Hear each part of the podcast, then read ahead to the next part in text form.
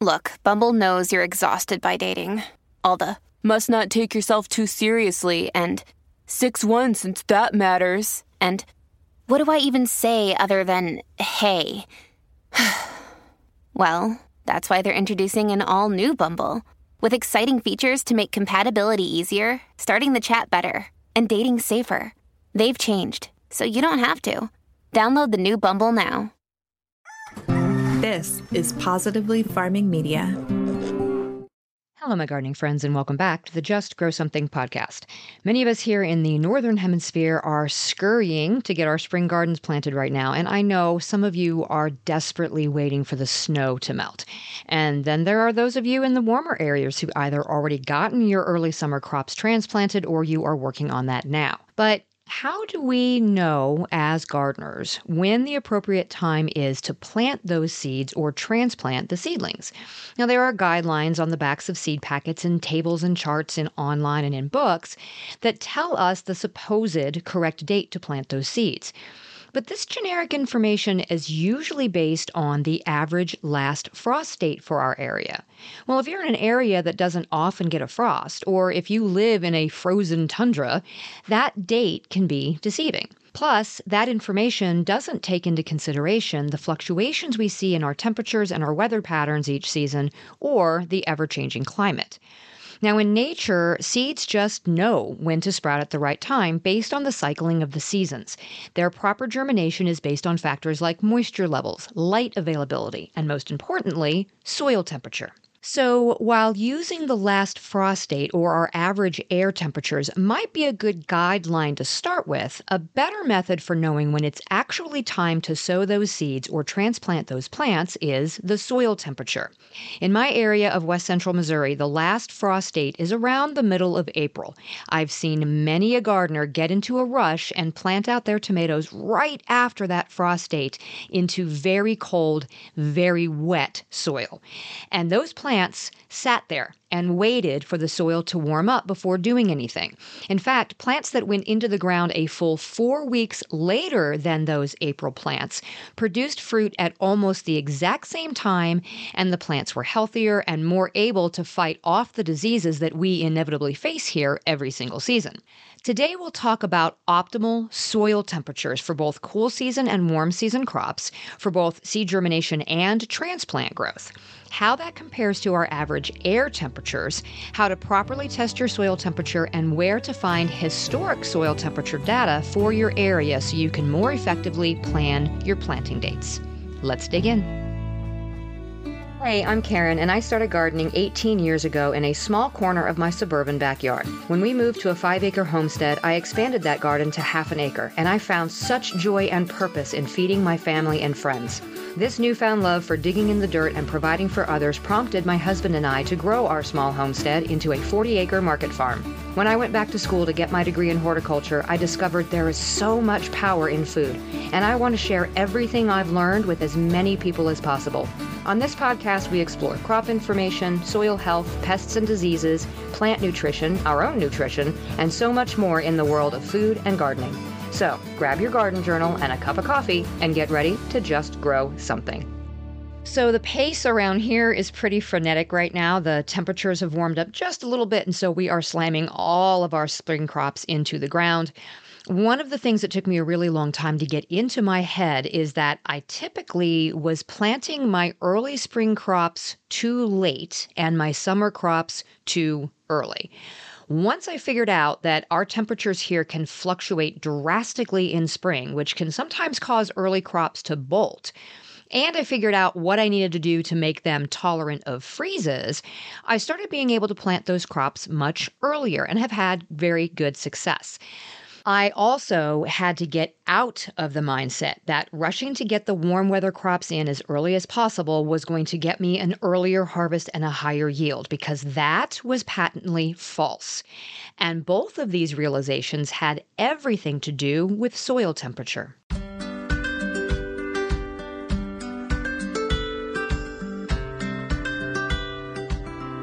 When we look at direct sowing seeds in the spring, the coldest temperature at which any seed will generally germinate is 40 degrees Fahrenheit or 10 Celsius, with a handful that will sprout in temperatures as low as 35 Fahrenheit.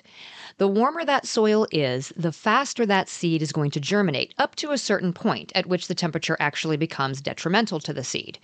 I generally aim for around 45 degrees Fahrenheit for my early crops, and this includes transplants. My goal with transplants is to get them in the ground early enough that they can grow substantially before we start getting any spikes in our air temperatures.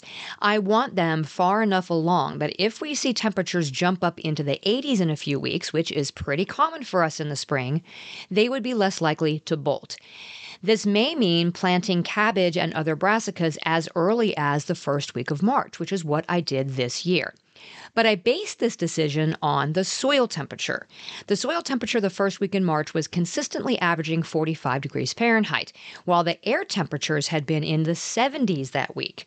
So I took the leap and I got the first cabbages planted. I knew that we would still have some severe cold weather, but the plants I put out were large enough and hardened off enough that I thought they would tolerate a hard freeze. So when we dipped to 17 Fahrenheit overnight for two nights in a row the following week, the majority of those plants did just fine with a simple row cover. The only ones that were damaged were plants that had gotten exposed when heavy winds pulled the edge of the row cover off in the middle of the night.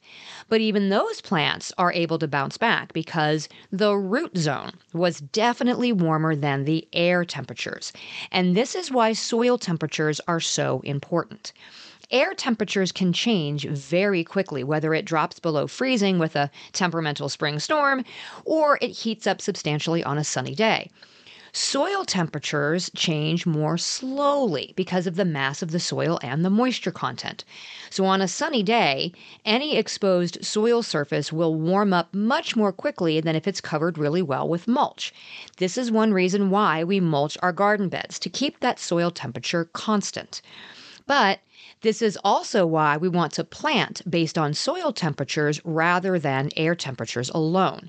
Just because we've gotten past the last frost date doesn't mean the soil temperatures are conducive to planting those heat loving plants. If you look at the packet instructions for starting those seeds, you'll see a recommendation for the soil temperature for germination. Let's use tomatoes for our example. The lowest temperature at which tomato seeds will successfully germinate is right around 50 degrees Fahrenheit or 10 Celsius. That's the bare minimum, and that's usually going to result in slow and very spotty germination. Ideally, they like a temperature much closer to 70 Fahrenheit or 21 Celsius. The commonly listed optimum temperature for tomato seed germination, 85 Fahrenheit or 29 Celsius for that seed to germinate in about 24 hours with almost 100% success. That's why we have more success and our tomato seeds and other heat loving plants sprout more readily and more consistently when we put them on a heat mat. We're warming up that soil above the ambient air temperature to help that seed get going. The more difficult it is for a seed to germinate, the more likely it will struggle as a seedling, and the more likely it will have difficulty fighting off pests and diseases. The repercussions of that slow germination are that long lived. Well, okay, but that's seeds. What does this mean for our plants? What temperatures are best for transplanting seedlings out into the garden? Well, those recommendations for seed starting also hold true for the optimal temperature for plant roots. And it makes sense if we think about it. Why would a seed out in nature sprout at one temperature but prefer a different temperature at the root zone? So, if we look at the optimum temperature of 85 degrees Fahrenheit for a tomato seed, we can assume that a seed that has been on the soil surface from fallen fruit the season before is going to be in about that top inch of the soil. This, of course, is the zone where the sun is going to warm the soil the fastest. So if the optimum temperature for germination is 85, then the optimum soil temperature for growth is the soil temperature a few inches below that. Generally speaking, a soil's temperature at a depth of two inches will be about 33% lower than the surface temperature. And at four inches, the temperature is 66% lower than the surface temperature. So for our tomatoes, this means where the seed germinates at 85 Fahrenheit, the root zone, when it starts to grow, will be at 57 Fahrenheit. So, if we're transplanting our tomato plants at a soil temperature that is less than 57 Fahrenheit or 14 Celsius, we're not getting our plants off to the best start. And since we're generally going to be planting those plants at about the three to four inch mark, this is even more important. The general recommendations for cool weather plants are a minimum soil temperature of 60 degrees Fahrenheit or 15 Celsius for germination, 40 to 50 Fahrenheit or 4 to 10 Celsius for transplanting, and an average air temperature of 60 to 85 Fahrenheit or 15 to 29 Celsius for growth. Now, for our warm weather plants, these increase to 75 Fahrenheit or 24 Celsius for germination, minimum of 50 Fahrenheit or 10 Celsius Celsius for transplanting, but really they'll struggle at anything lower than 60 Fahrenheit, and a minimum average air temperature of 75 Fahrenheit or 24 Celsius for optimum growing. So, what happens if we choose to transplant into soil that is cooler than ideal for our warm weather plants? The research has shown us that colder soil temperatures impede the root growth of any plant species that is sensitive to frost, like our tomatoes. In fact, the roots of tomato plants stop growing at 50 Fahrenheit, and that root growth is slow to recover after the roots finally do warm back up. Less than two hours of root exposure at that temperature is enough to cause damage, and it takes more than eight hours at those warmer soil temperatures for the plant to recover. So, if we're rushing out there to get our plants in the ground as quickly as possible and the soil is not warm enough, not only are we not getting an early harvest, we're likely getting a later one and one that won't produce as much. Now, I know my northern gardeners are cussing me out right now because many of you just don't have a choice in the matter. You have a very short growing season and need every single daylight hour to get a crop of tomatoes or peppers or whatever other warm weather crop you're trying to grow. I get that. Stick with me though, because here in a minute we're going to talk strategies for warming that soil up artificially to get you where you need to be. Okay, so that's the case for waiting for soil temperatures to warm up in the spring. What about waiting for soil temperatures to cool down? There are a lot of places where you quite literally cannot grow much of anything in the summer because it's just too hot. What temperatures are too warm for planting?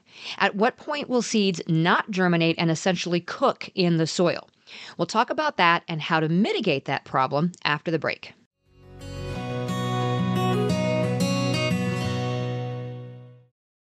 This episode is brought to you by Reese's Peanut Butter Cups. In breaking news, leading scientists worldwide are conducting experiments to determine if Reese's Peanut Butter Cups are the perfect combination of peanut butter and chocolate. However, it appears the study was inconclusive, as the scientists couldn't help but eat all the Reese's. Because when you want something sweet, you can't do better than Reese's. Find Reese's now at a store near you. It's time to get moving on the gardening season, and the folks at Elm Dirt have us covered. From potting mix to worm castings, their fantastic plant juice and bloom juice, even their new kelp mist foliar spray, they've got what we gardeners need for starting and growing plants of all kinds. They've even got gift bundles for the beginning gardener or the plant lover in your life. Listeners of this podcast get a free bottle of bloom juice with any purchase from Elm Dirt. So head to justgrowsomethingpodcast.com slash dirt and use code JUSTGROW at checkout for your free bottle. The link is in the show notes. So, if you're in an area where most gardening has to come to a screeching halt in the summer because of high temperatures, you're facing a different problem than we are here in the spring. You are likely getting those plants in as early as possible to get a crop before the heat of the summer hits, than trying to get more plants in for the fall for a second round of gardening. And even those of us in the Midwest are trying to time our fall planting so it's not too warm when they go in, but not too late that we hit a frost before our plants mature. So, how warm is too warm for our plants and our seeds? You might be surprised. Many of our heat loving plants will germinate in temperatures as high as 100 degrees Fahrenheit or 38 Celsius. Plants like turnips, corn, okra, melons, squashes, and cucumbers will sprout quickly at those temperatures. A few degrees cooler, and we're looking at even more plants like beets, carrots, radishes, Swiss chard, tomatoes, peppers, and beans. But once again, we need to remember we're talking about the mass of soil here. So even if our air temperatures start to cool off a little bit as we head towards fall, it's going to take longer for the soil to follow suit. So from early summer on, our soil temperature is going to typically be much higher than the air temperature. And this can be affected by the soil type that you have and the moisture content. For example, sandy, dry soils heat up very quickly. So if the air air temperature is in the 90s Fahrenheit, the soil temperature is likely already well above 100. And any soil temperature above 105 Fahrenheit is detrimental to seeds and plant roots. So, for fall planted crops, you'll likely have good success planting from seed rather than transplants, especially for crops that mature fairly quickly. But if you're looking to transplant seedlings, you'll need to be more careful about the soil temperatures when you plant. So, how do we test our soil temperature properly in order to get the average temperature? And how can we speed up the heating or cooling process to facilitate planting?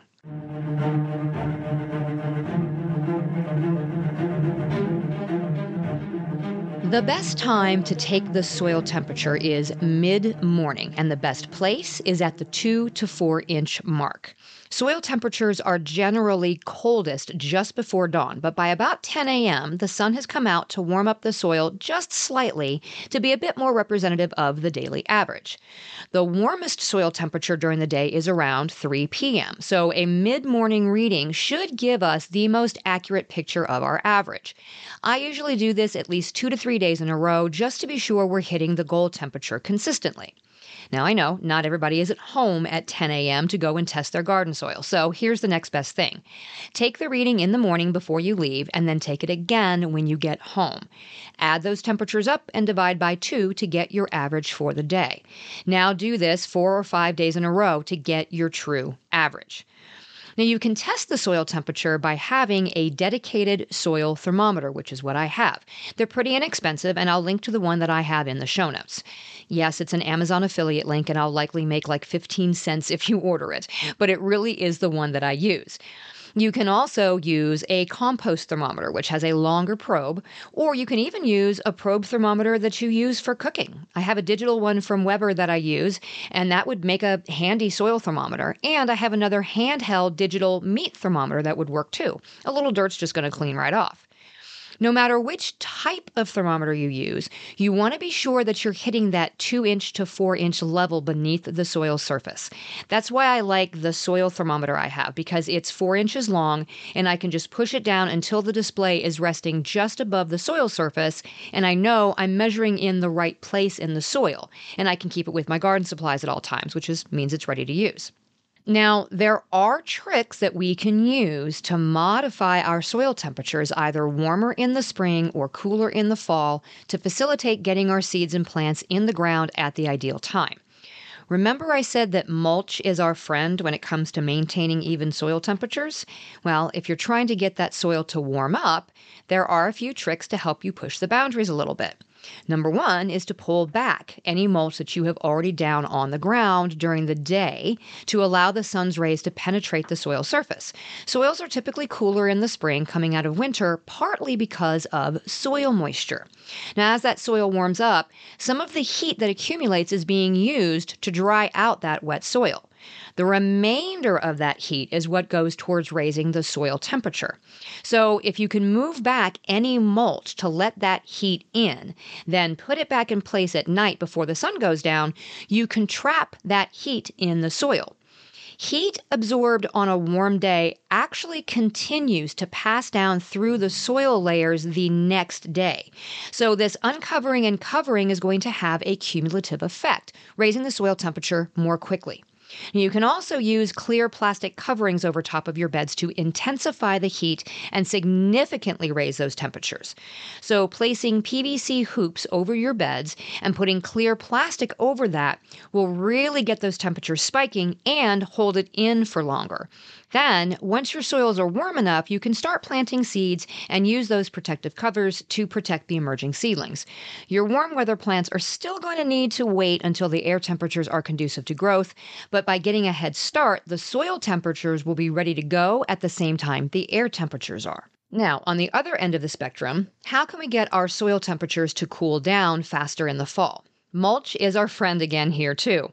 So long as you are using a light colored mulch like straw, you'll be keeping the hottest of the summer sun's rays off the soil surface. That will help. So if you have beds where you plan to plant in the fall, dark landscape fabric as your mulch is not going to be the best idea. Go with something light. The other way to cool the soil is to add moisture. I mentioned that part of the heat in the spring goes towards drying out the wet soil. Well, the same concept applies in the late summer and early fall. In most areas with high heat, we also have very little rainfall, and the soils have likely begun to dry out. Mulch is going to help with this, but if you can manage to water that soil thoroughly, it will cool it down by several degrees. Trap that moisture in with the mulch, and you should see the average soil temperature begin to drop. Now, adding some shade cloth over top of the bed will further protect the soil from the sun's rays and lower that temperature even further. It's a multi step process, but if you need to get things in the ground around a certain time to avoid a fall frost, there are the steps that you'll likely need to take to protect the seeds or the plants that you put in the ground. So, when we're planning out our seed starting or our transplant schedule for the spring or the fall, if we're relying on soil temperature, then how do we plan? How do we figure out when to start those seeds or buy those plants? We don't want them ready too early and we don't want to buy them too late. Enter historical data. Now, I'm not expecting you to be out there taking measurements of your garden soil and jotting that information down in your garden journal every week so that you have that data to look back on.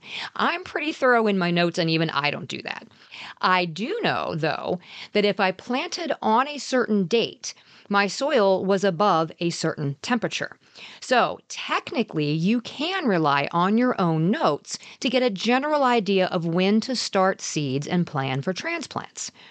But there are also people who are paid to gather this data for us.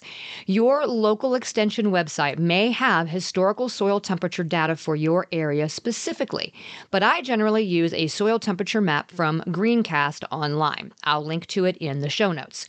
It is a fantastic free tool where you can punch in your location and it will give you current and historical data for the soil temperature at that location at two inches below the soil surface and show you the five year and 10 year averages. It's what I base my anticipated planting dates on for everything from sweet corn to tomatoes in the spring and all the late summer crops going in in the fall. And if I'm unsure whether a reading that I'm getting from my garden is normal for this time of year, I can look at the Greencast data to see if it's an unusual year or if maybe I'm just misremembering from previous seasons. I really do love accurate data. So, hopefully, I have convinced you not to be in too much of a hurry to get your warm season plants in the ground if your growing season isn't super short, and given you a few tips to get the soil warmed up or cooled down if you really need to get those seeds or plants in the ground. I know we all get anxious, but sometimes waiting really is the best thing for our plants and for our harvest. Until next time, my gardening friends, keep on cultivating that dream garden, and we'll talk again soon. You just finished another episode of the Just Grow Something podcast. For more information about today's topic, go to justgrowsomethingpodcast.com where you can find all the episodes, show notes, articles, courses, newsletter sign up, and more. I'd also love for you to head to Facebook and join our gardening community in the Just Grow Something Gardening Friends Facebook group. Until next time, my gardening friends, keep learning and keep growing.